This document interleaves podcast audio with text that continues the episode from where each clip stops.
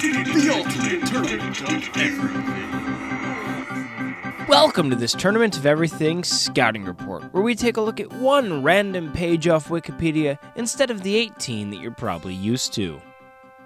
Absolutely, we do that here in these scouting reports. You see, Infinity is a bottomless cornucopia of everything that you can and can't imagine, but that's a lot to handle. And so, in these scouting reports, we just take one little bite out of Infinity and we take a look at it, chew it over, savor it, and see how we think that its flavor will fare when it comes to the dish in its inevitable appearance in round one. So, Rob, why don't you tell us which randomly generated contestant we will be getting a foretaste of tonight?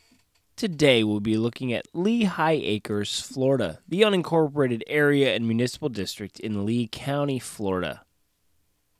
In these United States. Now, as of the 2020 census, the population was 135,272. Real quick, Rob, is that a prime number? That is not because it's got a 2 in it. It does, and you're correct. Just keeping you on your toes. Now, Lehigh Acres is part of the Cape Coral, Fort Myers, Florida metropolitan statistical area, and it's also one of the fastest growing communities in the state of Florida, as well as these aforementioned United States. A large portion of this community is served by the Lehigh Acres Municipal Services Improvement District, a special purpose district created by the Florida legislature, which covers areas in Lee and neighboring Hendry County. Lehigh Acres is located in the eastern Lee County.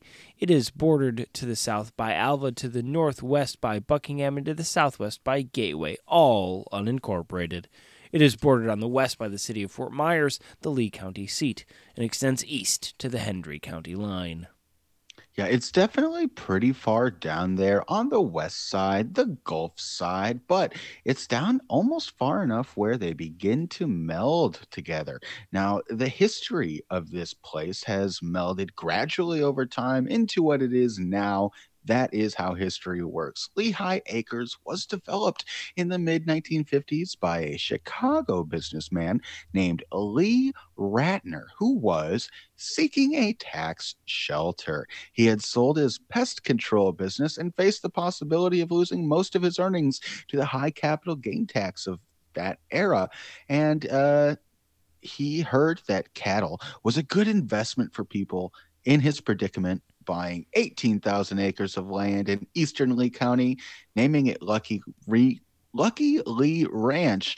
And after ranching for a while, and despite having no prior development experience, he joined with another individual, an advertising exec, and another Chicago super rich guy named uh, somebody else, another former Chicagoan who was a real estate business, another rich guy, and they began land sales at Lehigh Acres. Since the days of the Lucky Lee Ranch, the boundaries of Lehigh Acres have stretched over 61,000 acres, including the runways of the former Buckingham Army Airfield, a major Army Air Forces training base that closed at the end of World War II. In 1992, Lee County, with the corporation of a new developer, declared Lehigh Acres to be blighted and authorized its community redevelopment agency to take steps toward improving infrastructure and planning elements neglected by the original developer. It is estimated that nearly, nearly $11 million would be needed to repave the development's roads. So it sounds like, and correct me if I'm wrong, a guy from Chicago who didn't want to pay his taxes moved down to Florida where he wouldn't have to pay his taxes, was supposed to make it into a nice community and decided not to so he could save more of his money.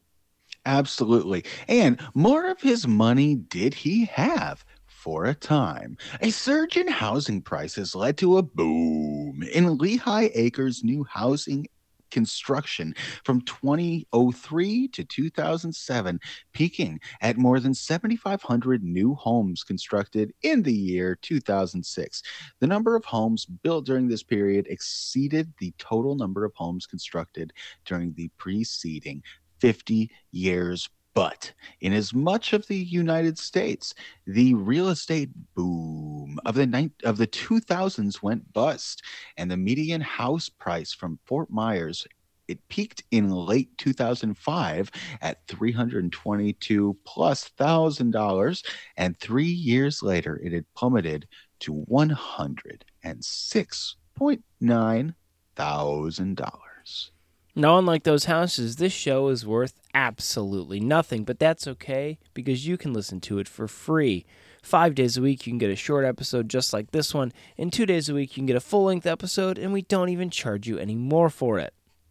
No, and nothing is indeed priceless, as are you, our beloved listeners. So please don't forget to like, rate, comment, and subscribe. We got a Facebook group as well. Look for more on that and wonderful merch on Redbubble if you choose to move your style into the next round. Hey, we can't wait to hear you listening to us tomorrow on the next episode